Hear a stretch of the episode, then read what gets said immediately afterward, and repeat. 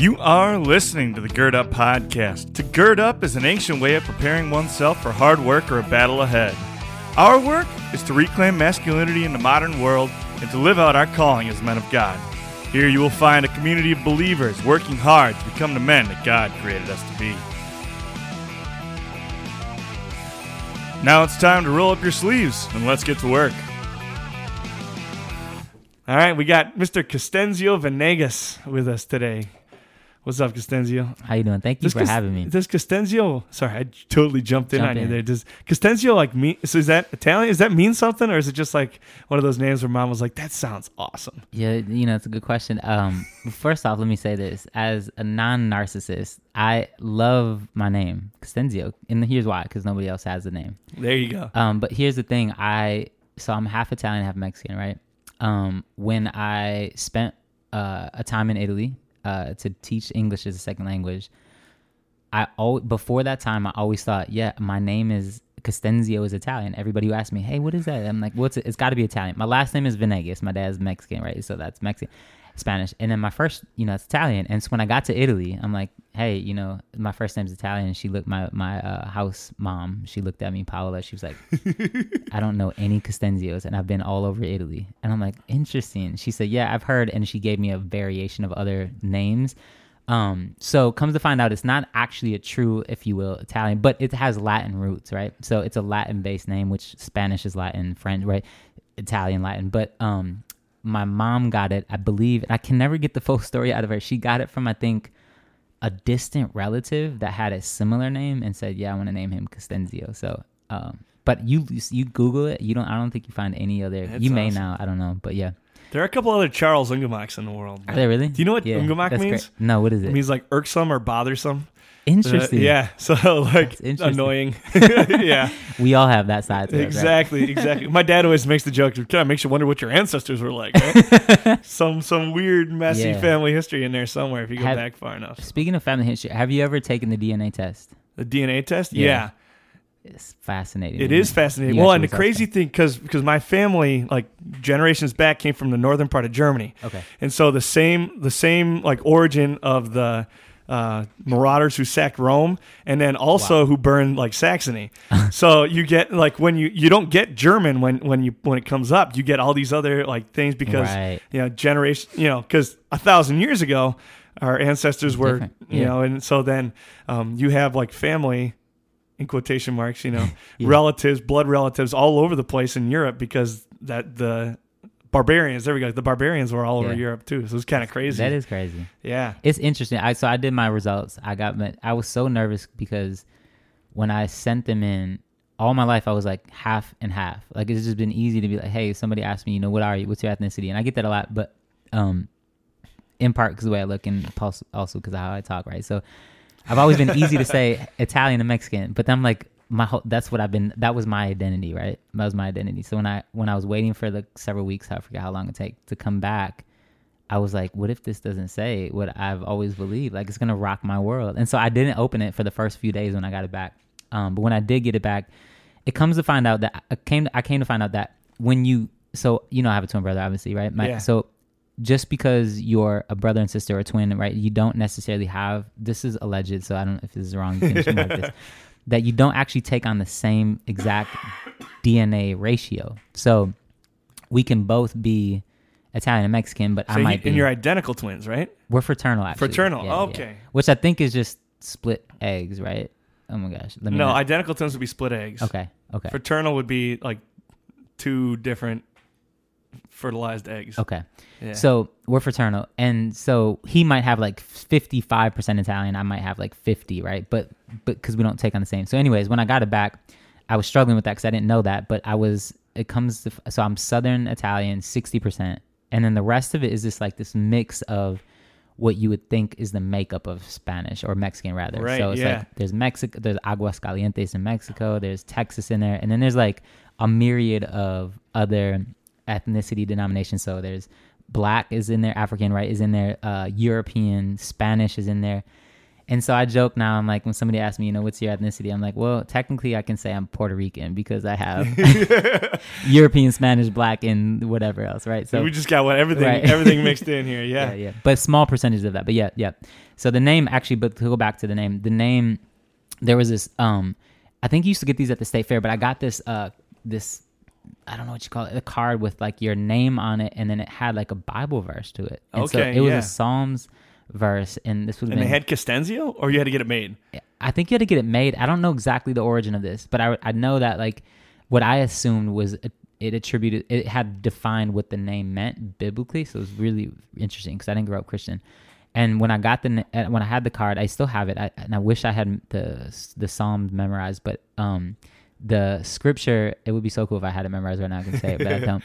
But essentially it's like um, forever i will praise the nations of and give god all the glory right? So that's so i've always, that's always stuck to me even when i wasn't you know walking with jesus right? Like so it's so it's been interesting because i often reflect not every day i wish but like is what i'm doing giving God the glory, you know? Yeah, no, I I see, I love I I'm a nerd about like nades and an, nades, names and ancestry because like it it it speaks so much meaning into who we yeah, are and what we become, and if you can kind of attach who you are now to what you know yeah. where you've come from, right, right, it like just even more meaning. But um, Charles means strong and manly, and then Edward is uh, like a king, so kingly, yeah. and so then for seven genera- five generations, seven generations, something like that all the men in my family have either been Charles Edward or Edward Charles. So my dad is Edward Charles That's the Third.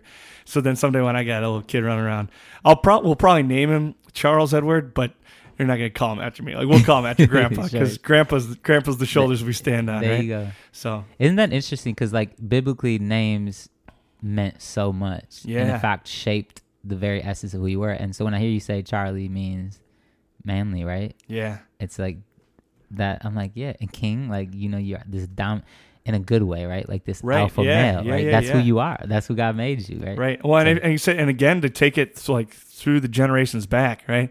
And you see to mm-hmm. see, um, I, I I love this this term uh, that I heard. I don't even remember where I heard it. It was years ago. I heard this idea of being the transitional figure in your family. Wow. So wow. for in, in in and then in each generation as well. So if you go like generations back, um, like this classic story of you know you go four generations back and there's he's a World War One veteran okay. uh, who struggles with before they had you know really a grip on what PTSD is like that's really what it was yeah. and crazy alcoholism and all mm-hmm. kind of that kind of stuff and then a strong woman who really stood by his side and got right. him right which is also awesome uh, shout out to the long dead Barbara Ungemach.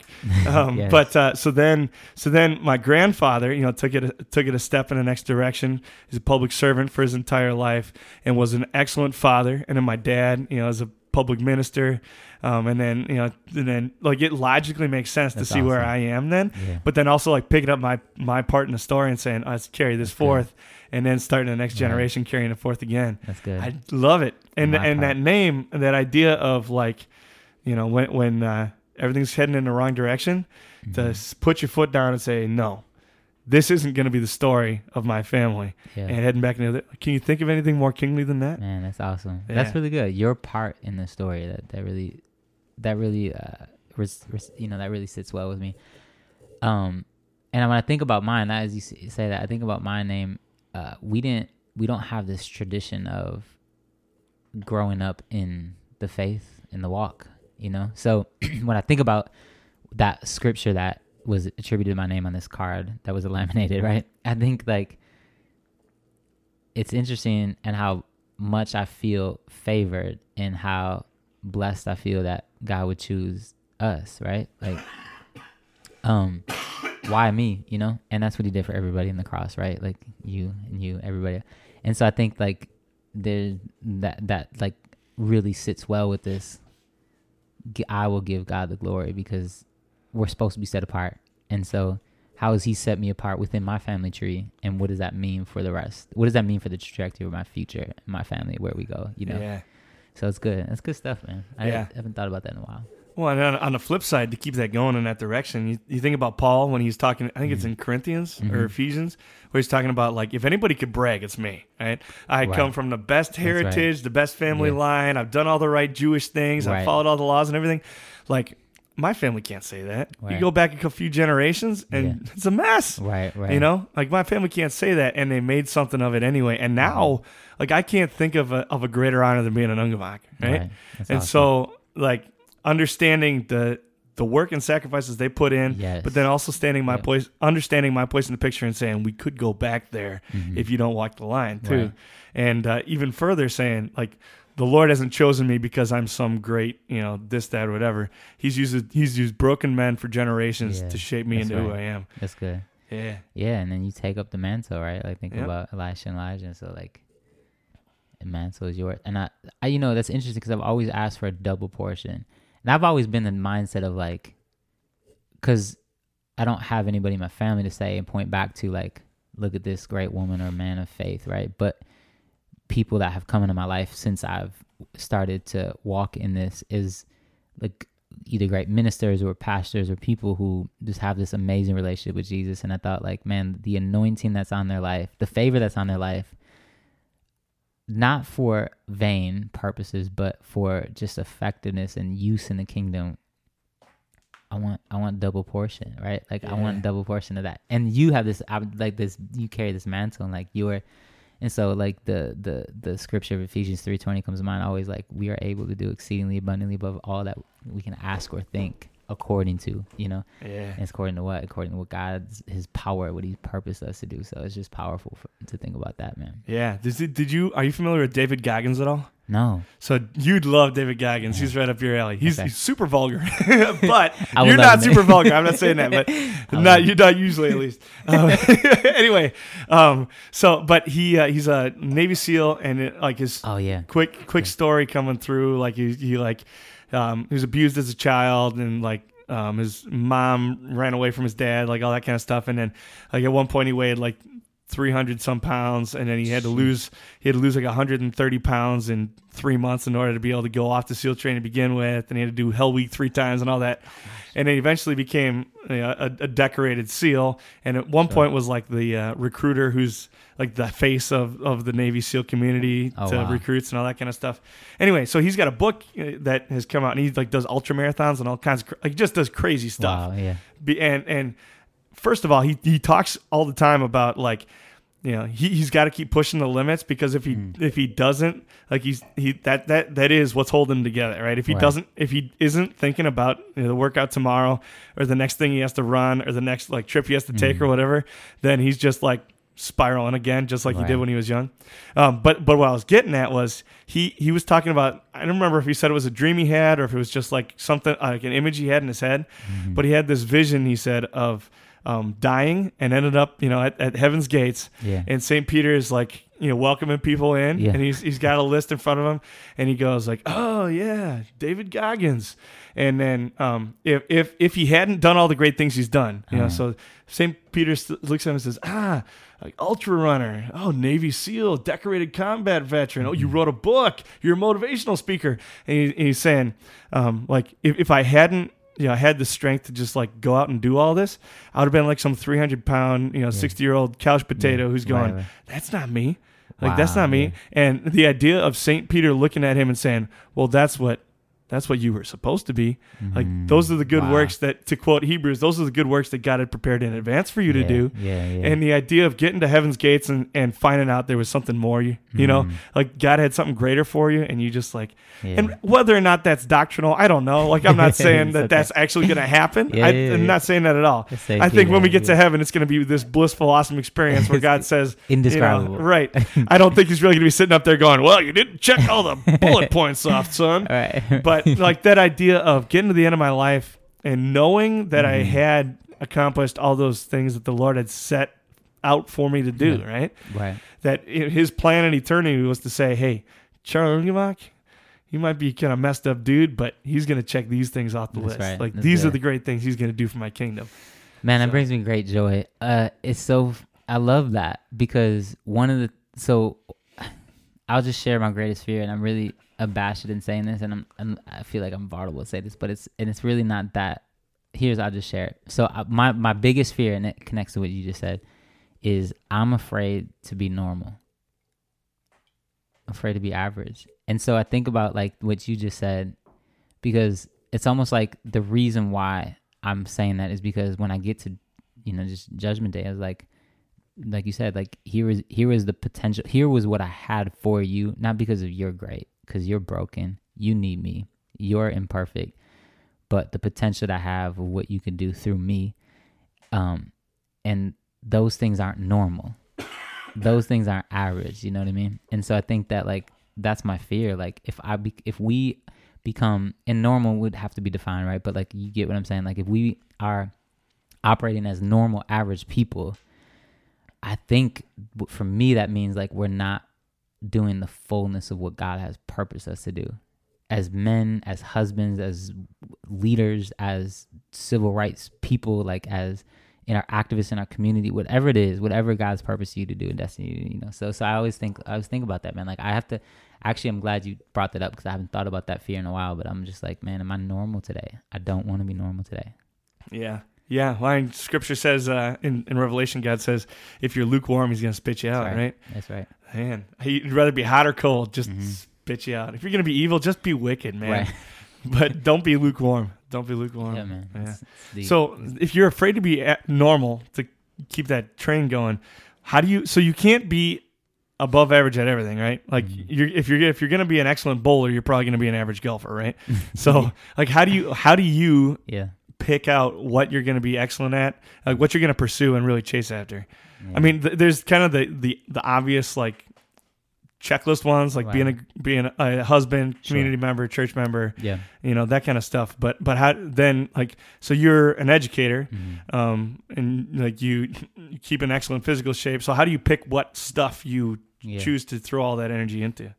Yeah, that's a good question. Um, let me start with the place of like vision because I think so normal, right? Like when I think about opposing that, you know, fighting against that, I think it starts with a vision, or in other words, going back to what God has promised. And I think if we can be honest with ourselves, every single one of us, wherever we're at in our relationship with Jesus, we can we can point back to something be like, yes, and we're true to ourselves. God's promised me this. Because I think that aligns with how he's designed us as individual men or women, right? But like how he's de- designed us. So like he's he's gifted you you specifically in this area of like men in leadership with respect to faith. And so you you're doing it now, right? And you you'll do it full time soon. And so what I'm and so not prophetic, maybe prophetic. but so what I'm saying is like so God spoke to me 20 he gosh, he spoke to me this was 2011 in January. I think I might have shared this, but I'll share it again. And he gave me I was at a really low point and he gave me um I wouldn't say vision in terms of a picture, but I was in prayer and I was just like, okay, I don't I was in my transition to Italy.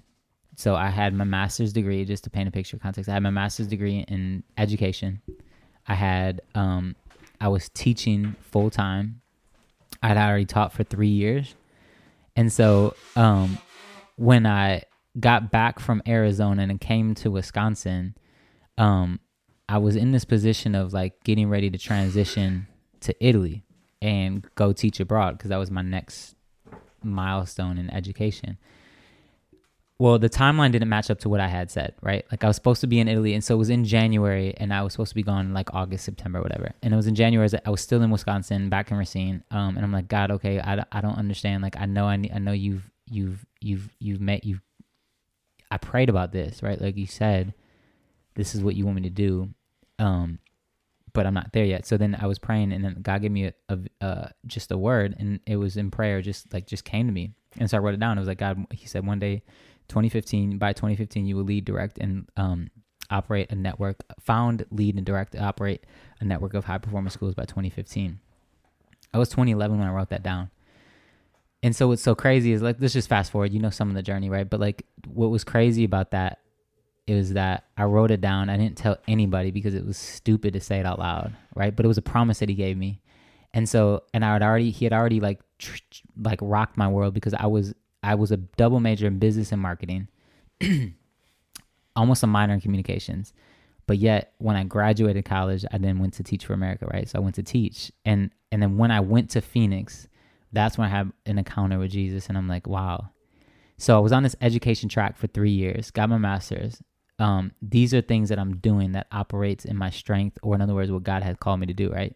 And and and then when I knew him and, and was growing with him, then he gave me a word, and so I'm like, okay, how do I know this is not normal, right? You don't just stop, go to Italy for no reason, like you you go because God called you, right? And when you come back, he gave me this thing that's not normal, right? You're gonna you don't even know you don't even have experience to lead. You don't even have how are you to open a school? You have no idea about opening school, right? You have there's so much to that, right?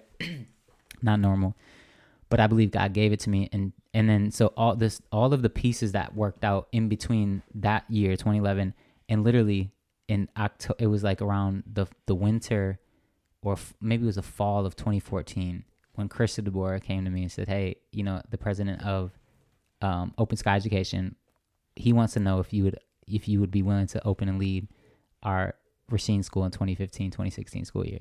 And then Krista didn't know that about me. So I said, Krista, you know, I'm loyal. I love Center for Urban Teaching. I lo- I'm loyal to what, you know, what you brought me in the team to do. but there's 1% that, that you don't understand that I need to pray about. Cause I, I forgot about it for a moment. It was always in the recess of mind, but, but I knew I had to do it. I knew God spoke it to me rather.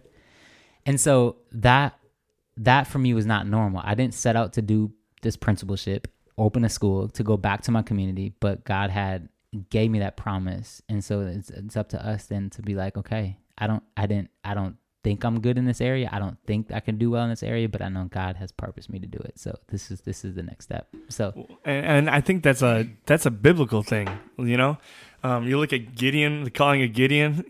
he's he's mm-hmm. hiding mm-hmm. and he's threshing grain in the middle of the night, and God comes to him and says, "The Lord be with you, mighty warrior." And he goes, "You talking to me? Like, who, are you talking exactly. to?" Right? and and yeah. uh, Moses Moses says no like five times, and finally yeah. God gets ticked off and goes, "Fine, I'll give you mm. I'll give you Aaron." That's good. Right? Like, you just see these again and again. Yeah. Of like men who go like, no, mm-hmm. like Saul literally like at his own coronation, Saul is hiding in the back and doesn't want to come to the front at his own coronation. Yeah. Like, yeah, you know, men men who um, are not equipped, mm-hmm. men who don't have opportunity, men mm-hmm. who you know never dreamed of it. Right. And God says, "No, you, you're the guy I got. You're yeah. the guy I got for this." It's good that you read that. So Saul before he came Paul, for me was just like it was so that was that spoke to me when I started this journey because when when the Lord on his road to Damascus, when the Lord you know blinded him, struck him blind. Um, I can boil it down and we can, we can fact check the scripture, but he had Paul's response was in two questions, or actually two statements rather. No, there were two questions rather. And the two questions he said when he got struck blind, you know, he was persecuting Christians before this. You know the story, right? But when he was on the road to Damascus, he got struck blind and he said, Who art thou, Lord? Number one. In other words, for me, that was like, God, I know you're my Lord and Savior. I know that there are, you call me to to to be a part of this family. Here's how, it, you know, here's what to do. And then the second question is, what will you have me to do? And so for me, I'm like, okay, my journey with Jesus, you know, started more or less in 27, 2007.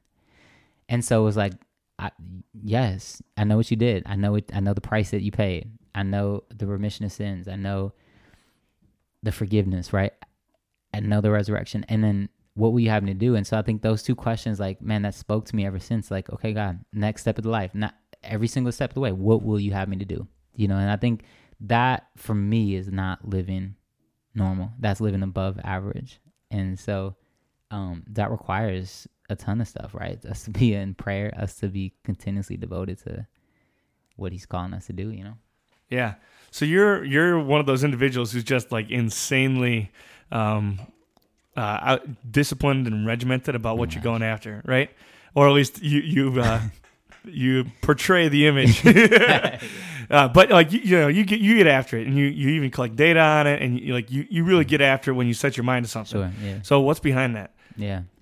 Why like because a lot of people are like, yeah, I'll run a marathon, and they run a marathon, you know, yeah. but you don't run a marathon, you win a marathon, right? Right. You're that kind of guy. so what, uh, like, what's the what's yeah. behind that? Like, what's going on inside that's your good. head that that, that that's what you choose to i love it yeah i yeah, wish yeah. i could emulate it a little bit better so what is it that what does that drive come from yeah i i think that so i have i mentioned this before earlier i think before we turn on the tape that i've been twin i have a twin right? So uh, i'm a minute older than my brother and i feel like i came into this world feet first. Literally, my mom had to have a C cesarean section because my I was gonna be choked to death, right? Because I was coming out feet first, right? And so, so the way I came into this world, did want to wait, right? Right. And so, and so as a result, my brother was born a minute later because you know the doctor had cut her open. So, so for me, I came into this world feet, uh, fighting, and I feel like, eh, you know, any one of us. Um, it's almost like eh, what I love about this is, as you know, Jaime Escalante said this to his students. He was a you know Latino teacher teaching in California back, I forget when, um, and he said we have marks against us, you know, the color of our skin and our name. And so he's speaking to kids, you know, who are Latino or black, right? And so you have students who are there's a disadvantage, right? People are going to talk. People are against you because of the way you look and because of your name, and they're, essentially they're going to judge you. And so I think in this world, I feel like I had some of that sense, right? Like because I've always had this identity crisis where it's like, well, I'm Italian and Mexican, and so I had in high school. I went to high school where we had 2,000 students, right? So there was cliques everywhere. I was friends with Gothics. I was in the prep clique. I was I was an athlete. I was the gang members, the vice lords and GDs. We shake up with them in the hallway. So like we did like I knew every single gamut of people, but I never felt like I belonged. Right. So so I'm painting this picture because I'm saying I've never felt like the the identity crisis was very real. So I've always felt like I've had to fight this battle. Right. So that's the first part.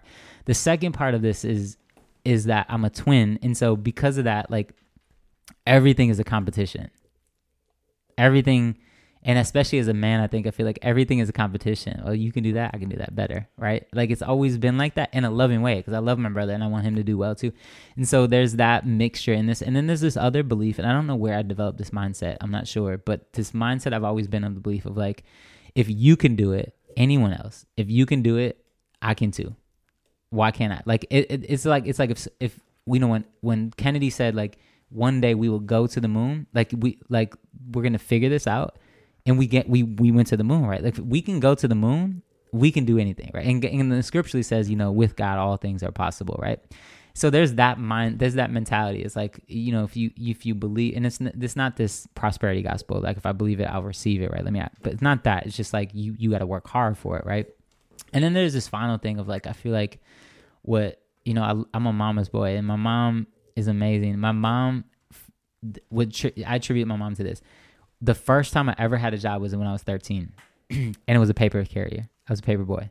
And so um, my mom helped me get that job for whatever reason. I don't know why that was the position, but she because I think it was the earliest. Like at that age, you can actually that was like one of the only jobs, you know. That paper route job had I had three paper routes, and my mom would take me every morning because it was it, there were three routes altogether. And so so we had it wasn't everything i couldn't walk the route or run the route. Like it, it was miles upon miles. So right. she had to take me in certain distances right? So she took me every she was faithful in this took me every single day every single morning. We get up at five maybe four or something sometimes. And and i would deliver paper for like three years. That discipline man like was in, that was instrumental for me. So so as a result i'm a morning person. I get up at 4.30 every single day as a result of that, like I have joy. My mom was always laughing and smiling in the morning, always having a conversation, but we were always with cracky jokes.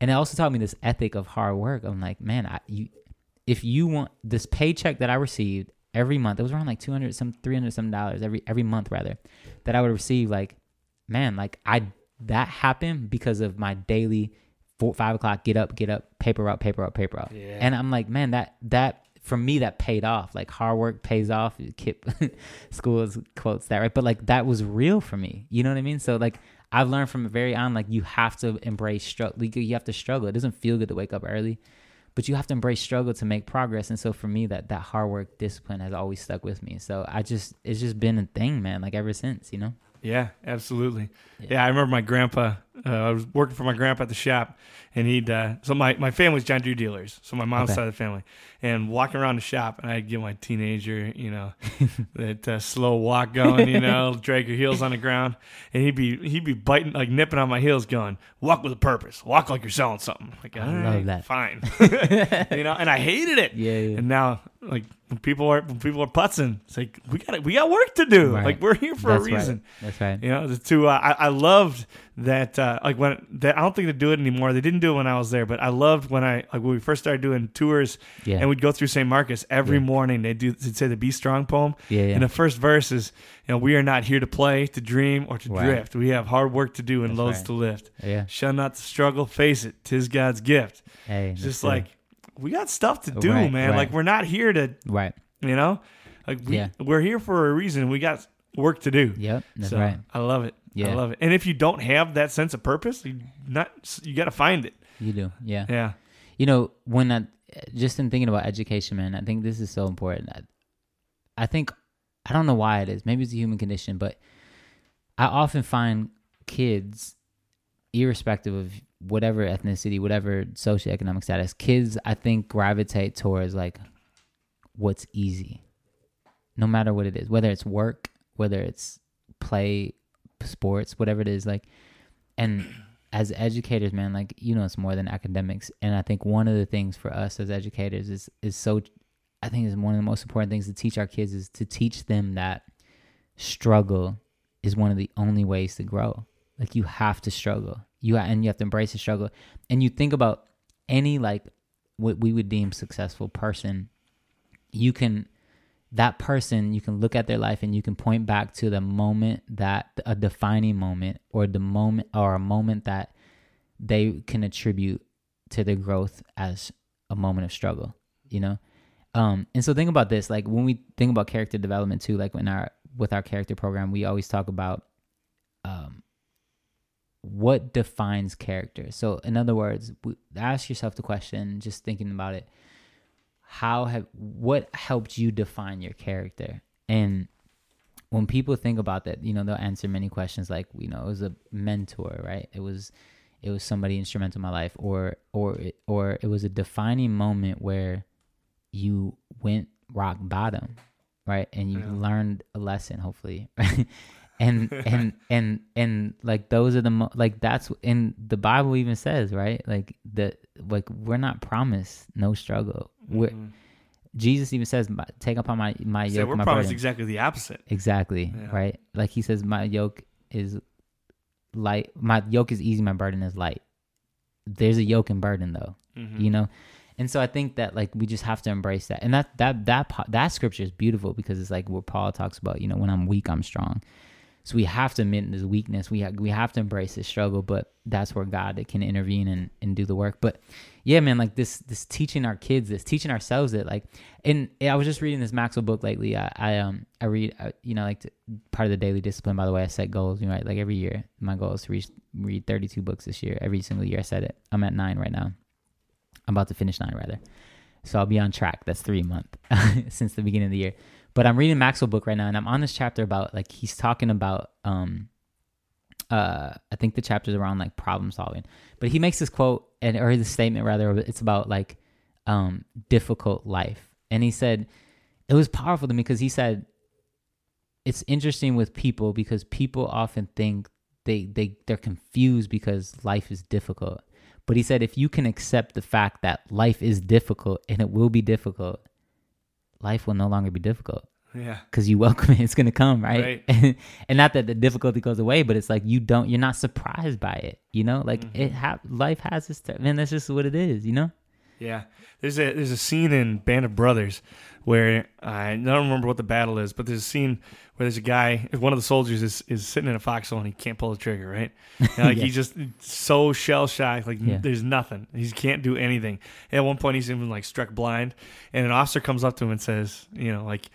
You're still you still think you're gonna make it out of this, right? Like you still think there's a happy ending here. Um, the only like the the best soldiers are the soldiers who like when the battle starts, they say, "All right, I'm already dead." You know, so what can I do between now and then? What can I do for my country? What can I do for my brothers between now and then? That's good. And uh, like it's, same thing applies to life. Like if you're trying to get out alive, you're gonna fail, yeah, right? And Right. so understanding that and saying, "This is my this is the end," yeah, and uh, even going further than that, if if for me to live as Christ and to die as gain, Mm. then That's like good. go ahead. It's like physically harm me, sure. Right. Bring me a couple hours closer to to my heavenly Father, right? Right. Or you know, cause me some stress and some difficulty. Just gonna bring me closer to my heavenly Right. Father. And so understanding that and saying like, the what is there to there? If that's true, hmm then why would I live like a safe and Right. quiet and boring life? Exactly. You know, it just doesn't Yeah. make sense. It doesn't. You know, and I think think about it physically too, right? Like the way God made our bodies. You work out, obviously, right? And so like um the way to build muscle is to break it down. Yeah. you you have to go through the pain of lifting the weights, right? The eccentric concentric movement Mhm. because you're breaking apart the muscle fibers because then when they build back up, they're stronger yeah. they're bigger and so that was that that god created our bodies right? Like that that alone is like it's evident in that. It's evident in our dna and so it's like this is this is this is this is life.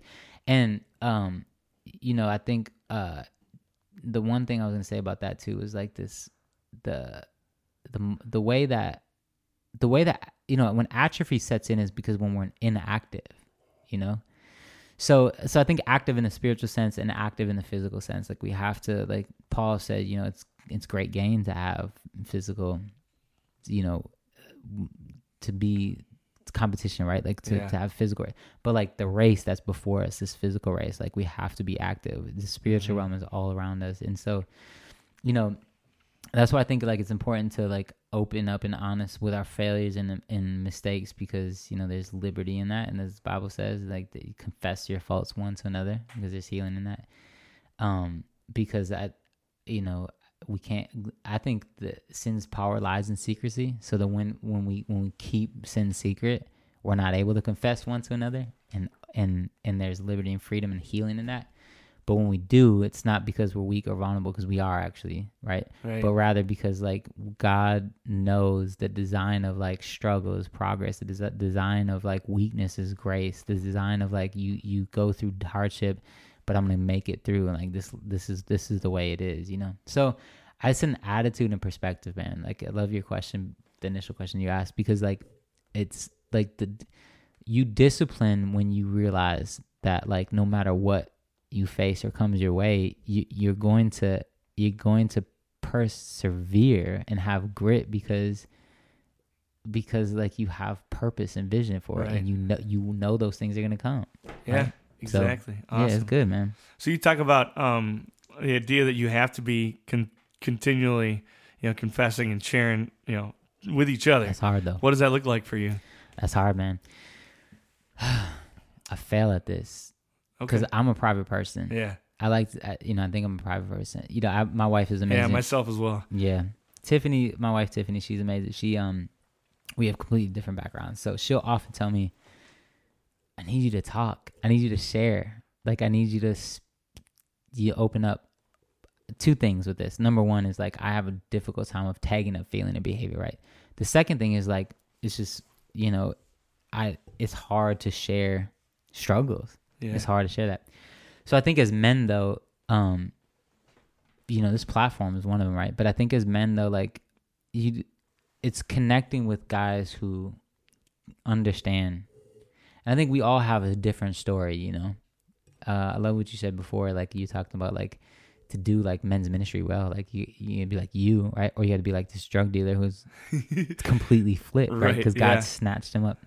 And so I think, but I- but think, but that the the value in that is like, man, find people who are like you that understand you, right? Like that you know that you can share with them anything, and then you and you know that they're not going to judge you for it because they get it, they understand it. You're they're men too. So for me, um, it's finding that core group of people. The reason why CrossFit is so powerful because you have group accountability Yeah. We've talked about that before. Yeah. right? Like, like it's my brother's a CrossFit, CrossFit training certified, and the reason why it's so powerful because like you got people they're cheering you on, like you know the right form, hopefully, right? But like, That's exactly the issue with CrossFit. exactly, yeah. That's my one niche. I love CrossFit people, so if you're listening to CrossFit, just make sure you do the right form. But no, but really, like that, you, you you encourage each other because it's about like group accountability, and so for me though, like that group accountability, you got to find that group, man, and and there have to there has to be people you can feel comfortable opening up with, and there has to be a certain point of like where you realize like I I I'm comfortable with these people, and now I got to do the hard part and open up. You know. So for me, it's I got this. You know, social media. We have there's a there's the apps Marco Polo if you're familiar. Marco Polo video chats, right? Okay. And so I'm on Marco Polo with video chats because two of my friends, um, Ivy and Justin, they're in Arizona, and so the way that we communicate, the way that we have done the last legit like um, two years in September, almost every, for sure every week. It was in, in the beginning it was like every single day, but it's multiple times a week. We check in with each other through Marco Polo, and we just share struggles. We share real stuff. We share things that we, you know, you know, ideally disclose everything to our wives, but you know, when we struggle to share those things, we share that and we open up because we not only minister to one another, right? We pray for one another, but we also say like, "Hey, snap out of it. Like, what's your Mhm. struggle? Like, what did you struggle with today? What did you struggle with this past week? I'm gonna share it because I know they're not gonna judge me and chastise me for it, but they're gonna encourage me and they're gonna call me out too, you know. But you got to find that group of people, and so it's finding it's finding that like, and uh, you know, my brother has a group of people, of of men that that get together every Friday. I love them, you know, and they're they're great. Um, and I told them this face to face too, but I'm like, you know, I can hang out with you guys, but this isn't my group, you know, Right. it's not my group. Yeah, absolutely. Yeah. Yeah. So so I think f- to to do that is like you have you, you know it takes courage, but you have to find the right group of people of men. But you have to do it. Like you have Mhm. you just have to do it, and you have to open up. And it's so liberating because you know my somebody goes first. All the, at certain point, somebody goes first. And my group of three people is my triad. They have Justin, Ivory, and me. Ivy always goes first, and Ivy will share. And I'm like, man, I'm so glad you said that because you're struggling. I'm struggling with that too.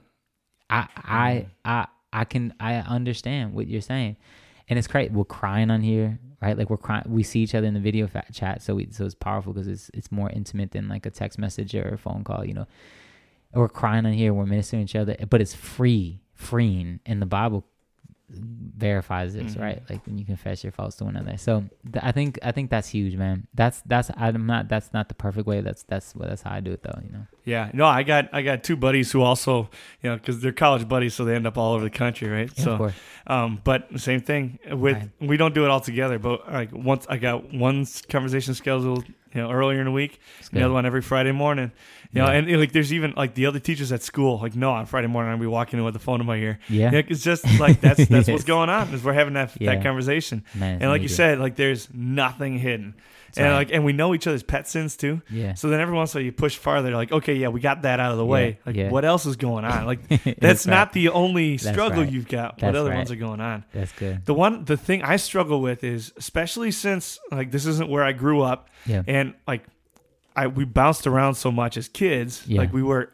you know, different parts of the state and Midwest as kids. Um, and then I went to college in Minnesota, and teach in Milwaukee, and Mhm. like all that. I don't have any like childhood through adulthood friends. You know, like I don't have that kind of network. yeah. And so I've got I've got my I don't have any brothers by birth. So Mhm. those are my brothers. Like the interesting thing yeah. that I've no like I've I reflected on this a little bit. The interesting thing is my two best friends who I Mhm. they are brothers to me. Like I even introduce them as brothers when Yeah. people meet them. yeah. They also have sisters and not brothers. And so we all like kind of connected that way. yeah. And uh, like that's really interesting to me is that that's kind of how it like I haven't been able to develop right. you know a, that kind of relationship with a guy that does have a brother, which is really interesting Yeah. and really cool. Yeah. But one of the things that I've I've struggled with is I've got those guys who are always a phone call away, right? yeah. Um, and I can get a hold of them. Um, and even if we don't get a hold, you know, you leave, it's you know call twice and pick up if you can. If you can't pick up, we're gonna get in touch as soon as possible. yeah. but there isn't. I don't have that piece where there's a guy who's actively in my life, like Mm. where I see face to face in a couple of days a week, you know Yeah. and who yeah. can call me out on my crap when I get there. Because even when you are on the phone and confessing, there is going to be something that you just like selfish pride or right. whatever it is, or maybe you just miss it, you know? Yep. And uh, I know there's stuff I'm missing. And every once in a Sure. while, I look around and I go like, how did this, how did we get here?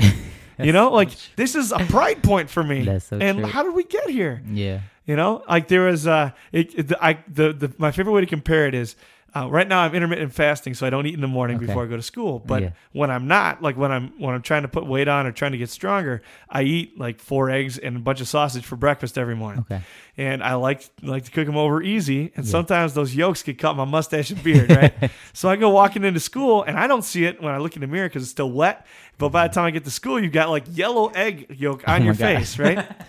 and I'll get to like nine Yeah, o'clock in the morning, and I'll look in the mirror and go, "What? How, a hundred and people, hundred and fifty people have seen me this morning, and nobody was like, "Hey, Nobody dude, you said got something in your beard." they were all just like rolling on with it. Like, so first of all, do I look like this all the time? That it's just like normal. and they're like, "Hey, he's got food in his beard again." But then also, like, why doesn't somebody say something? Right. You know? Right. And I don't want my life to be like that, like Yeah. real life. You know? Like I don't want to be like Yeah. cruising through life, and all of a sudden I have to notice that something's going wrong, that something's getting out of control, that I'm th- things are getting deficient here or whatever. Right. I don't like. I'm not going to notice it until it's detrimental. Yeah. Having somebody else and saying like, "Hey, dude, this is you know," hmm and I, I understand a spouse is that to some extent. Sure. Should probably get on that. But, Sure. but uh, just having a having brothers around that's that's one of the things that I struggle with. Yeah, yeah, man. It's it's interesting because there's I think it's in Corinthians that talks about it compare it has this comparison of how the word is like the analogy of the word is like a mirror, Yeah. and so your your analogy is perfect, right? Like it talks about I don't see the imperfection, but when you look at me, you see it. Yeah. And if I were to look in the mirror, or in other words, if I were to reflect on what what God has showed me, I would see it. You know. yeah. Um, yeah, man. I think that like for me, I struggle with the same thing because, as I mentioned earlier, it's hard for me to take like behaviors or feelings, right? Like, I'll know when, generally speaking, like when like yes, this is off, but I won't necessarily be able to in the moment be like, yeah, I'm going on the wrong path, right? Like, Right. I think as men we struggle with that, right? Yeah. women, and I'm being general, by and large are like really good at that. Like they can be like, hey, yeah, I see long term. This you continue with this, it's a problem. so yeah. so I think like um you know I think like there's this continual like process for us to be like, how are we doing like this daily or weekly checkup? You know, and and I love when you send like a brother to check me out because even on these Marco Polos that I have with men, it's like or Ivory and Justin, they'll what they'll do is you know I'll, I I I always do this because I know they'll ask me. I say you know I'm struggling, and I'm like, hey, pray for me, and then I'll end the video chat. I'll say things before that, right? But I won't go into details. Like I'll just say I'm struggling, and they'll come back like, "Sens, you just said you're struggling. Shut up and open up." Right? Like it's like Yeah. like share, right? And so so so I think that's um, I think it's so important because for me sometimes I can't. It's hard to be reflective, man. Like I can see and analyze that person in this situation and these students and this staff, right? But like when it comes with ourselves, like, like I think sometimes we have a blind spot for me at least, and so we need like good quality brothers in our life, um, irrespective of their blood or not, right? Like God Yeah. designed us, a brother is born for adversity, um, and and so in times of trouble, right? Like they're there. So like I feel like that that's biblical. Like it's like you need guys who are like in that time of struggle. You need somebody to be like, hey, this this is real. I'm gonna call it out yeah. you know work on it and then it, and i've always compared like a true friend as somebody like you're out to eat and let's say you're with a group of people and you got a booger in your nose Right. You know? Exactly. Yeah. and the friend will be like dude you got a booger in- like turn to the side like get it out you know what i mean like you have somebody would call it out like Yeah. everybody knows it and so i feel like in leadership too like that's in leadership is like everybody knows your weakness everybody knows Yeah. it anyways we have to be aware of ourselves with ourselves and be like hey i'm gonna call it out i know it's not enough to be like oh i know i'm weak in this ha ha ha i'm laughing off but it's right. like i know i'm weak and here's how i'm working on it you Yeah. know and that's the next step like yep. call it out get somebody to call it out for you Yeah. name it and be like, okay, got it. Here's what I need to do to change it. Right. And being vocal about that and saying right. like this is like this is what the next week is going to look like or this is what the goal is Mhm. so that they have something to come back to and say like, "Well, Yeah. dude, you said this." That's You right. know? And uh you know, it's integrity at that point. It is, so. man. You know, something else I was thinking about too, like, and this is a struggle for me.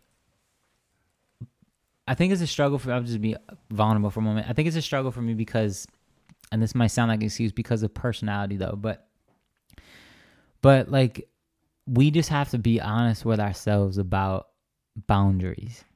You know, cuz like when we talk about all this connects, like you talked about discipline and then now you're talking about like now we're talking about like how do you hold yourself accountable um and you know to to the struggles that you may have, right? Like so boundaries is so important as men, man.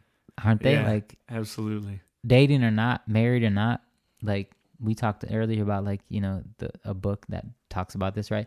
But boundaries are so important because and I and I, I'm fully I fully believe that we know our own boundaries and we know where we need to draw the line. In in what context? Yeah, relationship. Okay. relationship. And I think boundaries that I like that uh, to define it. But I think in general, right, like you say apply to anything. But if we think about relationships, right, Yeah. like relationships, married or not married, right, like Right. boundaries are so important because because nobody sets out to marry to be like I'm gonna have infidelity, right? Nobody sets out to have like if you're you're you know a God fearing man and like you're dating somebody to marry, like you don't set out to be like I'm gonna have sex with this woman before we get married, right? Maybe some, but like if you if you if you know like what the truth Right, says, like yeah. you you want to have a a peer relationship before you get married, so you put boundaries in place, and so the boundaries are there to to guard against your weaknesses. To and and really your weaknesses are your flesh. Yeah. You know, when Paul talked about, I asked God to remove this thorn in my flesh three times, it didn't go away. So there are Yeah. things in our life, man, in our flesh, and things in our just our area of weaknesses that are not going to go away. I fully believe that, right? And so it's like, what do we do to not necessarily mitigate that, but to work through that? Yeah. And I think in relationships is boundaries, man. It's boundaries. And we just have to be real with ourselves. Like for for you know, for like for marriages, I think for wives, for my wife and I, like it's like you I know my past. I can't I shouldn't find myself alone with a woman one on one.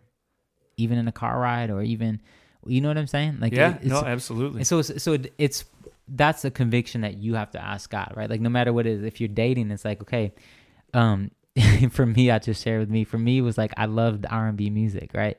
So when I was dating, for me, a boundary would did not look like this. Meaning, like, come over tonight. I'm gonna put candles on. I'm gonna put some R and B music.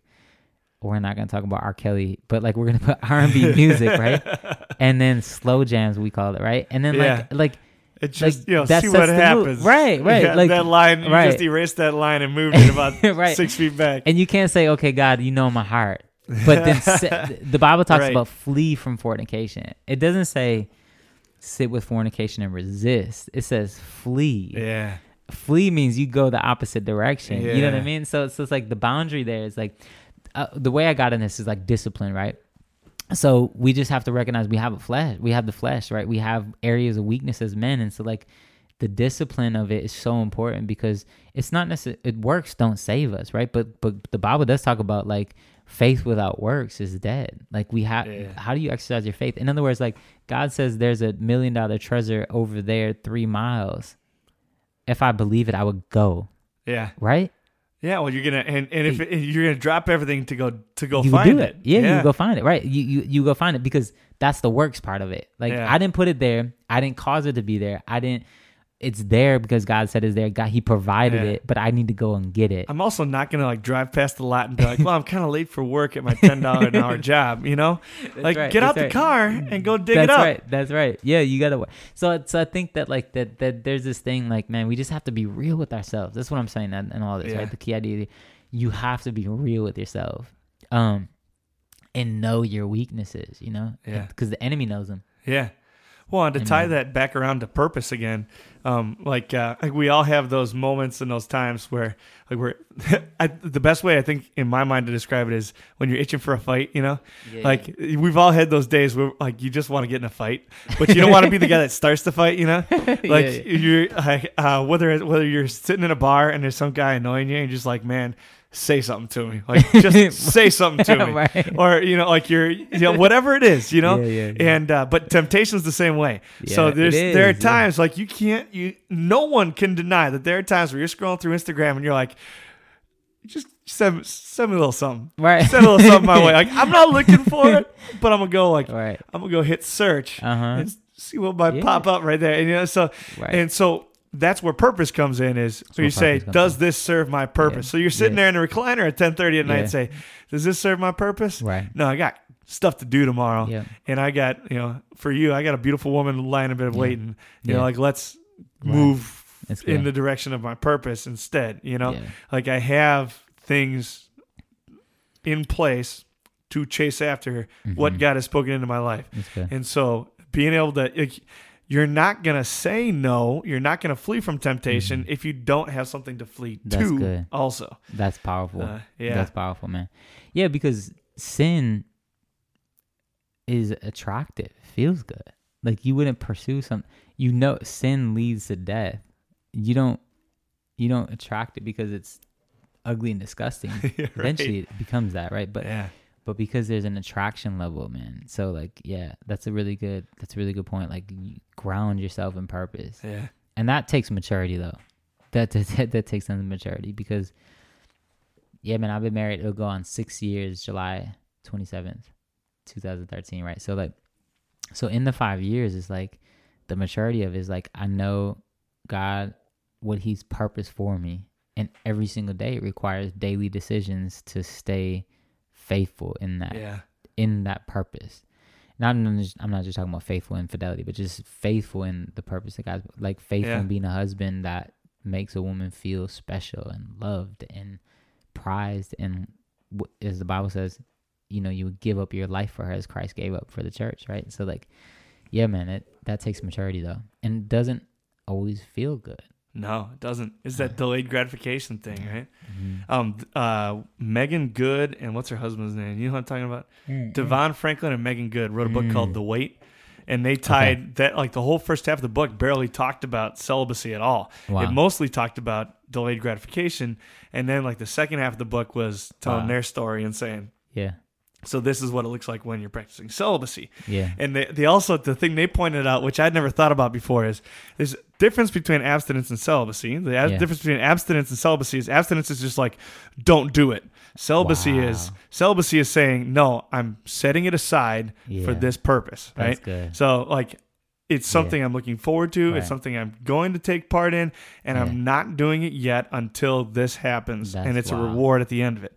That is Wow. celibacy. Yeah. The other thing is they were talking about uh, the idea of like whether or not it's honorable, Yeah. and saying like there are two kinds of people who are quote unquote celibate. Yeah. There's the kind of people who have the opportunity to have sex and they Okay. say, no, I'm going to delay it. Oh, There's wow. also the group of people who never really had a chance. they never really did the work. They never really had an opportunity to look him in the face, but they're like, oh, yeah, yeah, I, I'm going to get married as a virgin. Well, they also had never been alone with a girl. yeah. So, like, Yeah, you never really, you, you never put yourself in a place where there was somebody Right. that was like actually, so not, not to, cha- not to, again, not to willingly put yourself into temptation, Right, right. but to understand that there is like you to having meaningful relationships and pursuing that godly you know spouse and, and having those real conversations that you need to have and then saying okay this is you know we've decided this is where we want to go with this now let's get a ring let's do this right and Right. and uh Yeah. you know not right off into the sunset we all know that's not real but you know, going, taking the next step. And then when you get there, you know, you uh, go out on your honeymoon and you say, all right, now what? You know, where we go from here? Yeah. And say, Yeah. you know, you like you said, now what? Yeah. Now what? Yeah. That's good. Um, you know, people can judge me, but I'll just be a little bit. I'll just be open a little bit here. Um, th- this is where grace comes in, man. Like Oh, grace, yeah. because, um, m- you know, my wife and I have opposite backgrounds growing up. You know, and so the first time I got into church was yeah 2007. 2008 really became like this year of like God used God started to settle in me conviction and and and here morally as a man here's what you know like as you're pursuing a woman right? And and and so I don't have a great example right as a as a as a as a father right or as a husband. So my background um I was exposed to sex Yeah. at a young age, right? My background, I, as a man, we believe that you define your manliness by how many women you can sleep with, Yeah. you know? And, um, and then when you get into the church, and I'm saying church, not by building, but just like a group of people. Right. faith. Yeah. When you get into the church, you realize like, okay, I I think that's wrong, but why? Right? And then the the why I understood this with my pastor, man, my my pastor and his wife. Um, he him and I had the same. It was like he was. It was like it was him. He was speaking to me. He had the same background, and then he preached a series and a sermon about about this about this conviction. And he said, "Listen, I made a vow because God has spoke to me. I made a vow to I'm gonna commit to being celibate, set aside for my wife because it's what she deserves. Um, and once God had touched him and reached him, right, like, and this is what he was gonna do, and then so he committed. And I think I remember this to this- to day, eleven years since the time he stopped having sex when he was, you know, before he was in the world living and doing the worldly things. Um, he and then this the next time he had sex, eleven years later, was with his wife. And so that's where grace comes in, right? Because he wasn't a virgin uh in the sense of the matter but like but god honored his vow and his commitment and so his wife was a virgin though right so i so I- so when i heard this i'm like okay i don't have to com- i don't have to condemn myself right i don't have to live in this i messed up i can't ever get it back right but rather like i can accept grace and so when god spoke to me man this was interesting because like i was like yeah this is what i need to do I need to commit to this. 2009 it was ended up being the next year 2009. And so I committed to it. I wrote it down. I'm like this is what I'm going to do. I know this is what I need to do. I'm going to find my wife. I'm to find and then I wrote out this list of like essentials and non essentials. Here and I think I got it from that one book, right? Es- essentials are like these are things I can't negotiate with the woman, right? Here are non-essentials. Here are things like I would desire. God, you know my heart. Like these are Yeah. these are Yeah. these are fleeting things, right? These are things that like it doesn't matter, right? Like, but but things that I know that I'm wired to like. And so I'm on this journey, right? And I and I and I'm in Phoenix when this happens, and I go back home to to my hometown Racine, and I got the enemy knows my weakness, and I fell for it, right? Like. Uh, we wrestle not against flesh and blood, but but of the principalities and rulers of dark. And so the principalities knew like like my struggles, relationships. So I got into this relationship, man, and, and I fell, and I and I and I fell on my promise of celibacy. Um, when I got back to Phoenix, this was during a break of school, so I was teaching at the time, and I got back to Phoenix, and I was serving as an usher in my church, and my pastor it was we were in the back room. My pastor came up to me. He's like, "Hey, Stens, how are you doing?" I'm like, "I'm good," and I just said it like that, and he looked at me. He's like, "No, you're not," and I'm like, "That's interesting." I'm like, "What?" do you-" And he looked at me. He said, um, "How are you really doing? Like your relationships?" And he and then I didn't say anything, and he looked at me. He was like, "I promise you, I'm not even have a relationship with him like this, like in the terms of like Yeah. telling us." He's like, "You had you had you had sex with somebody," and he he said this because this was the Holy Spirit leading him, right? Like, and he called it out, and it was in love though. It was like, yeah. Yeah. and, and and I'm like, I, I didn't even argue against it. At this point, I'm like, I put my head down, and then he was like, "Listen," he's like, "I love you." He's like, um, you, you know, you made a mistake. God loves you too. He's like, but here's here's what we're gonna do for the next steps. And the moment, the what he did right there was so much leadership and so much as a man, like I needed in my life that I'm like, man. So the next 90 days of my life was just so powerful and instrumental. Like he called me out on this, and then so what ended up happening was, you know, I sat out from being an usher, and I just got take some time, took some time to reflect, and I'm like, man, I got it. Like I like that's that is God's grace. So in this of like, we know what God has destined for us and ordained for us. And the purpose of our lives isn't to live perfect. It, Bible does say be perfect. None of us are perfect. Jesus is perfect. And so in this is like we recognize we mess up, but what do we do in response? You know, yeah. How do we accept and receive his grace? And um, you know, Bishop T.D. Jakes said this. I think I like this. It's not necessarily doctrinal, but he's like, grace is the space to get it right. You know, Paul, because Paul talks about you don't, you don't, you know, I, I don't sin because I can. I want to get away with it. Like, I, you know, um, I, I do that which I don't want to do, right? But like, grace is the space to get it right. Like, you make a mistake, I love you, I forgive you, and like, and like we we got to make this 180 change change you know? So it was powerful for me because like when my wife and i before we got married we shared everything with each other. And i said i just want to be honest with you. Like i want to share everything with you because you know there there shouldn't be no secrets and like this is what it is. And the grace is her accepting that. The grace is her realizing the testimony what god did in my life right? You know what i mean? And so i think like um i'm going on for a while and i'll stop here but i think like it's powerful to know like like in light of the discipline, in light of the purpose God has for us, in light of where He called us to, we're not going to be perfect.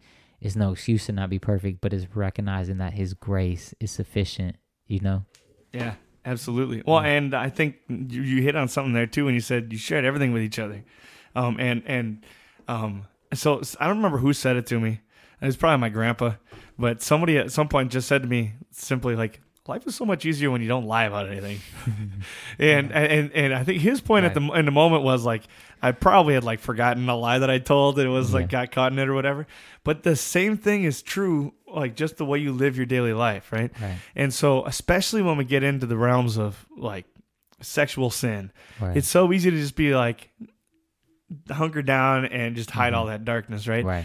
And like sooner or later, something's gonna boil to the surface. Like whether it's whether it's just something going on inside of you, Yeah. or whether that temptation starts coming back and nipping at your heels, or whatever it is.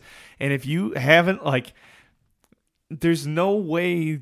There's like your brothers can't have a thermometer on it Mhm. if if you don't tell them That's right. like if you don't tell your spouse like Mm-hmm. now like i've got some buddies that just like they they get married and then their spouse finds out of so- something and they say you know if i would have known we would have never got married like Mhm. i don't think that's true first of all and second of all like what a terrible way to spend your first you know eight months of marriage Right. Right. you know and Yeah. so uh, i think the best advice i've ever gotten is uh, as far as dating goes Mhm. was this idea of not necessarily like first five minutes of the first date you know but Yeah. like within your I, I like to play by the the three three date rule or three interaction rule Okay. you know unless it's just really obvious but you know like, three Yeah. times if you're interested give Yeah. it three times and then decide if it's something you're gonna pursue any further right Yeah, and so uh, in that time, by the time that third interaction is is going on, you need to know like pretty much what they believe. You need to Mhm. know what they believe as far as faith goes and, and religion. huge. You need to know what they want out of life and what direction they're heading in. Mhm. You want you need to know, you know, like what their financial situation looks like.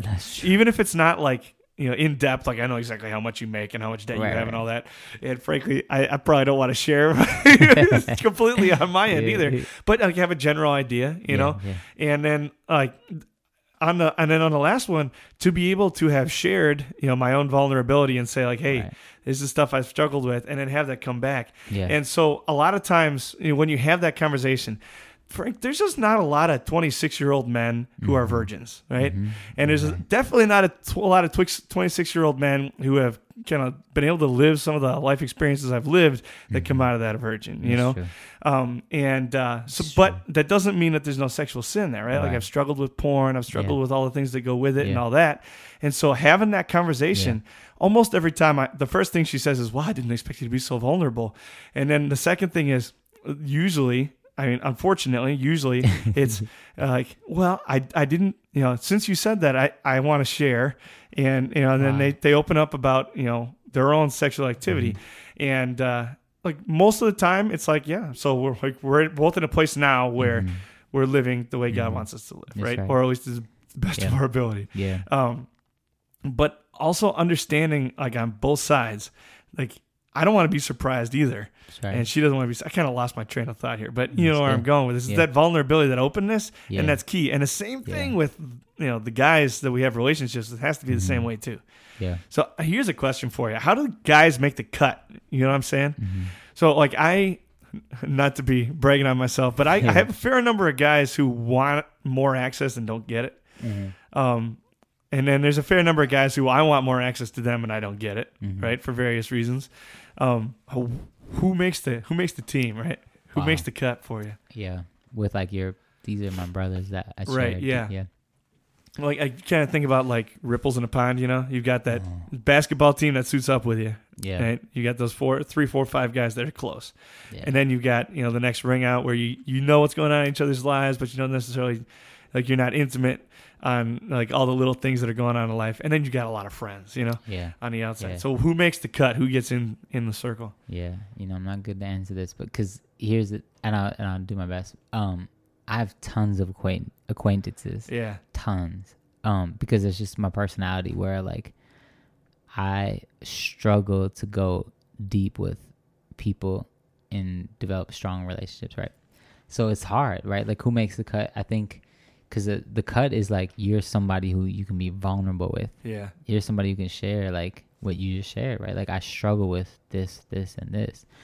Um, so I don't. For me, and th- and I, and I think like every man has to wrestle with this because I think it's because it's essential. It's what we started this conversation with. Like, um, how do you get to a place where like you're able to open up, right, and and walk as man? So I think because so essential, right? But like I think for me, I'll answer this is like I'll say that I think like for me one of the most important things is like this this connection or relatability, you know? Cuz I'm thinking about my few and my few are like 3. Yeah. And I think about and in, even those 3 there's a limitation within each, but like the 3 there's a connection there that they understand Yeah. um where I've been and who I am Mm. and where I'm going, you know? Um, that's important, man. You know, and conversations are built or relationships are built rather conversation at a time, but like then there's a certain level of like you can build relationships and deepen them. Um, but then when you meet somebody, like you know, like on a deep level, like they get they understand where I'm at because Yeah. they've they've either experienced what I've gone through or um similar, you know. So that's important because everyone I can think of, all three of them, I can think of. I think about the the life that they lived. I think about where they're at. They're all married. One j- unfortunately just got divorced. You know, um, but uh, they're we're at the same place in life, and we also experience same things, and we share like similar things. I don't think that's necessarily that may not be for everybody, right? Like that may not be a requirement for everybody. Everybody, but for me, that like that's that's huge, right? Um, and I think about like the, I guess I think about like with that like comes a myriad of things. Like I, I, I can't be close with somebody who's, and not because I'm not because I don't want to or because I think I'm above them, but somebody who has a different faith. Right. Agreed. Like you have to, right? You know, I can't. I if you're Buddhist, I, I'm gonna love you, but like we're only gonna go so far. Right. Exactly. how you pour into Exactly. me, you know. Um, and there's nothing against Buddhist. Is the first thing that came to my mind. Um, so there has to be this faith, right? Like it ha- you have to be on this path and this journey. Um, not that you're perfect because we're not. That's the whole reason why we're brothers, right? But like that, like you believe what I believe because this is the truth of life. That's huge. Um, you know, and I think somebody like all all three of them are not afraid and not shy to give it to me raw. Yeah. You know, that's huge. And you think about it with anybody, like if you really love somebody and care for somebody, you will be honest and be real with them. Yeah. You know, I, for somebody who's a stranger, it's like, you know, um, the good Samaritan thing to do is like let them know, like, hey, you know, like, um, watch out before you trip over when you're walking down the aisle. Right. But like, but like the thing about it is like you you're not gonna go out your way more than likely. Like Right, for somebody yeah. who's but somebody you care about, like you're gonna give the you're gonna have the hard conversation. You're gonna give the thing that that like most people won't do the difficult thing because because because that's important for it. So I think people. I don't know what comes first, like the relationship or like you just being really open and honest and transparent. But that's huge. That's got to be huge because like that's you make the cut. If like don't just say yes to everything I do. Don't just be like everything you do is great. Like I'm, I need you to tell me like what sucks. I need you to tell me like exactly. about me. That's huge. And then I think um somebody so like like faith right like transparency and like honesty and just direct a level of directness um you know? Um and i think i always like doing threes right? So i take a third one. I think if i think about all three of them i think about um i think about their like level of i'll use the word success here too right? Because like when you think about leadership it's like it's really hard to take somebody where you haven't been. And so i think that that's important. In a relationship with men that that build you up how successful are they i think that's huge man like Yeah. and so so in, in the way that we have a mentor that's above us in that sense but we should have a mentee below us in that sense so we can bring somebody up but i think that's so important with like they can because now they can speak so they're There's somebody who can relate to you. There's somebody who can speak directly to you, but there's somebody also who can share exactly what you've been through. Yeah. So I think those man, those really resonate with me of like that's who makes the cut. Yeah. Absolutely. I like that. And not necessarily like worldly success either, you know. Right. Success Exactly. in like what what do they have that to be just totally raw on it? Like Mhm. what do they have that I want? hmm you know and i think about you know my two closest guys you know one of them is like the the doctrinal guy you know you like he, he'll quote you like these different theo- theologians on you know, on Yeah. this topic and he's got like if i'll say like there's this bible passage that says and he goes oh yeah that one it's on you know this this this and here's what it is in the original greek and hebrew and blah blah blah and you just that. go like whoa yeah yeah. and then on the other side, you know, the guy who's he's always been a little bit stronger. Like Yeah. he's always been just a little bit never been better looking, but just a little bit better dressed.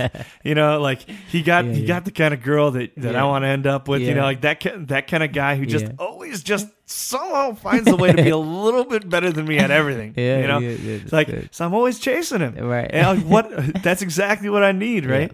Um, right. And then like as guys come in, if I'm not like if I'm not reaching up for them, Right. like I, they're not gonna make it right in, Yeah. right? And, and at the same time, understanding that I have to provide value to them too. Exactly. Yeah, it can't Yeah. be a one way thing. No, it can't So- be, man. Because I think that's where like where like what what what I may struggle with, um, you may struggle with, right? But you also may have victory in where you can speak to me, and where you struggle with, I may have victory and I can speak to you. Um, an analogy quickly that to explain this is like, you you shouldn't live and hang out where you fell. Yeah, So like if I was addicted to to like, you know, heroin, I don't know why that came to my mind. But I, I shouldn't have men in my life who are just heroin addicts. right. Um, not that you can't minister to them, right? I'm Right. not saying that you can mentor them, but like people who speak life into you, man, like you gotta have somebody who like you they can't really live where you fell in, right? To a certain extent, because Yeah. Because that's where the relatability, connectability comes in. Like like you understand where I went through, but there's Yeah. gotta be victory, man. Like you have to have. Yeah. This is where the the success, quote unquote, success is. And when I say success, right, like how faithful we've been with what God's given us, Yeah, that success. Um, there's got to be victory in that, so that way people can speak to us and we can speak to them. You know, it says back to boundaries again. It- you know, man, like yeah. who gets access? Who That's gets right. access? Yeah. Yeah, time is so important. You know, time is so important because like I feel like Uh, right now my my my role, my title is principal director. So it's, I I usually don't often say the title because what does that mean? Essentially, I, I support and manage principals. One of the key ideas we talk about when I talk with principals is the first thing that we always discuss is like how the your success is dependent on how you spend your time not not necessarily like so, so not because like you have everybody has 40 hours in a day right? or 24 hours in a day right? Sorry not 40 so how you spend that time is going to really dictate your success right? So like for me when we think about like pouring into each other like you have to have boundaries and limitations of who do you pour into who do you let pour into because you have a limited amount of time like and and like that's that time that you value like you can't freely you just have it has to be purposeful man how you spend it you know? In the same way like a principal is successful is like so many things can pull them away from the core work that they do which Yeah. is supporting teachers which is making sure culture and instruction but if you like constantly put out fire fire fire fire fire those are those are essential at certain points. So you have to build in time for that. But if you're constantly Yeah. doing only those things you're gonna fail at your core job. Be- so how you spend your time. So i think the time spent man it, that's why for me that question is so important because it's like the, you have to have a select you have to have a few that cut make the cut because you can't pour into everybody everybody can't pour into you you have to be so intentional about how you s- select and spend your time with people All right. So as we finish up here, the uh, question I got to ask every guest is, Yeah. what does it mean? what does it mean to be a man? Uh, slash, you know, what is it? What makes a Christian man? we're coming to an end huh Six- six- Well, we only have so much audio we can put. We can we can roll again Yeah, after yeah, this, is, as this is over. We can, we can only make one episode so long Yeah. before it is too long. this is good so what take what does it mean to be a man Yeah, what does it mean to be a man? wow i wasn't ready for this question um I usually prep people on it. I didn't prep you. it's all good. What does it mean to be a man? It's speaking truth in the chaos. Let me let me explain. Um, when Adam was created. God gave this crazy responsibility and said, and asked him to name every creature, an animal, animal, living being, right? So he said, essentially, like speak truth, what they are, who they are, into chaos. This, it, and the chaos here is like, there's no identity. So Adam named, and so it was zebra, lion, right? Like uh, you can go on monkey.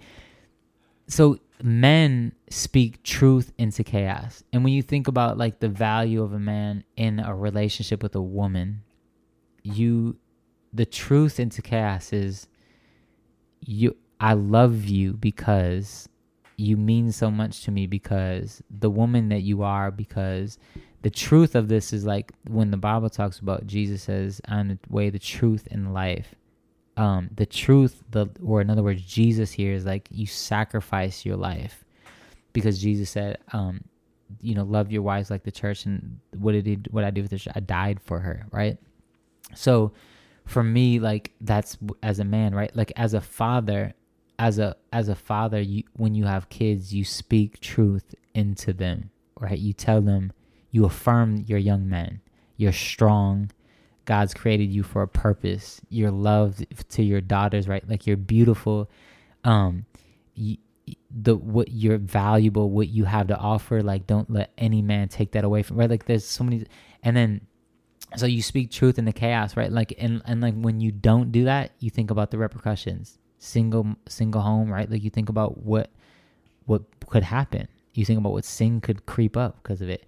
And if you don't speak truth in the chaos with a woman, you think about like the the the inevitable relationship that will create like a woman who who uh, will leave or like infidelity right? Like you think about like as men like we are uh, that's what defines a man. Like god's positioned us to speak truth in the chaos. When he called us to be leaders of the household it's not because we have all the right answers but it's rather like god's given us this position to define direction. We get input. We get our like there's there's this women have this intuition that we don't have right? But like there's this we we speak truth in the chaos, right? That's that that for me is masculinity. Not in the sense of like not in the sense of like rough and tumble. Just rough and tumble, right? But it's also rough and tumble and it's also sensitive. You know, like you speak truth. You speak the truth in the chaos. And that for me is the man. That's awesome. And yeah. to, to add some more to that, yeah. if you look at the Genesis account, um, mm-hmm. and I, I just looked this up while you were talking because it just like the light bulb went off. Someday when I read a book, in a couple weeks when I read a book, this is going to go in there because this is awesome. Thank you. um, anyway, so Adam, if you look at the Genesis account, Adam names Eve twice. Mm-hmm. He mm. names her at when he first meets her. Uh, when uh, so the Lord made woman from the Lord God made a woman from, from the rib he had taken out of the man, and he brought her to the man. The man said, This is now bone of my bones and flesh of my flesh. She will be called woman, for she was taken out of man. Wow. And that is why a man leaves his father and mother and is united to his wife, and they become one flesh. So he names her there. Yeah. He gives her purpose and identity. He says, "We are now together. Right. We are one flesh." Right? right? And so that defines you know their relationship with each other. Yeah. And then at the end of the account, after they're fallen to sin, then Adam names her again, and he names her. So Mm. Chaos has broken out. Right. Like it is ultimate chaos. Yeah. They know they're gonna die, mm-hmm. and like to yeah. conject on a little bit, they yeah. like they likely don't know how when. Right. They don't know anything. They don't have any kids yet. Yeah. So like all this crazy, like so much. There is no known mm-hmm. besides that they have lost heavenly bliss. Like I think that's right. the worst exist. That's worse. That's a worse existence than we can because we get like moments of bliss, right? Like you get whether you want to talk about like physical relationships or just like moments of laughter, like yeah. earthly bliss. We yeah. get like snapshots, little tiny right. seconds of heaven. Right. They, they lived in, in, Eden and then lost it. Yep. And you go yeah. like, yeah. Now what, right? right? And so Adam names Eve that in in in takes that chaos and in that names her Eve because she will be the mother of all people. That's good, man. Like, isn't that good? takes this chaos and right. says, "Nope, this is the this is our purpose and our direction." Yeah. God has given us a mission. This is our yeah. purpose and our direction. Here's yeah. the role you're going to play yeah. in it. Yeah, that's good. So just to add to your, uh, to think, your thing there. Think about it as men too. Like as as a young man, what I need from my father is I need him to speak truth in the chaos. I need him to affirm me that like you are good enough, you are strong enough, you you are the potential that you have is more than what you think or ask. Right? Like you are, as your case, like a manly man, a king. Eh, it's just like well, God's designed us that way. You know, like you, we speak truth in the chaos. It, yeah, it's just it just makes sense, man. I, this for me, I think that's huge for a man. Like you, your goal is to speak truth in the chaos, and the truth is always aligned to what the word says. Always. All right. Thank you, Costenzio. You rock, man. Glad you're with us. Man, um, thanks for having this thing. I can't wait for people to hear this. This is going to be good. If somebody hears what you're talking about, wants to get in touch with you, or wants to know more about your schools, how can they get a hold of you? Yeah, I'm open book, man. Uh, uh, you know, I like to be like a glass house, right? Like you don't, there aren't any secrets. There's always secrets. But you can always call me, contact me. So I think the best thing is, is cell phone. You can call me. Um, I'll give my cell phone number. It's 262 412 9977. 262 412 9977. And then you can always email me, but um, I have long last name, first name and last name. So so call me, text me. That's that's that's totally that's totally fine. Uh, get in contact contact me that way. Otherwise, I'm on social media. Usually, I use Instagram as my main as my main source here. Sweet, awesome, yeah, man. man. Thanks for having me. Thank We're you. Glad we had you. Thanks for being here. I'm so glad to be here, man. Thank you for the work that you do, Charlie. Awesome. Appreciate it.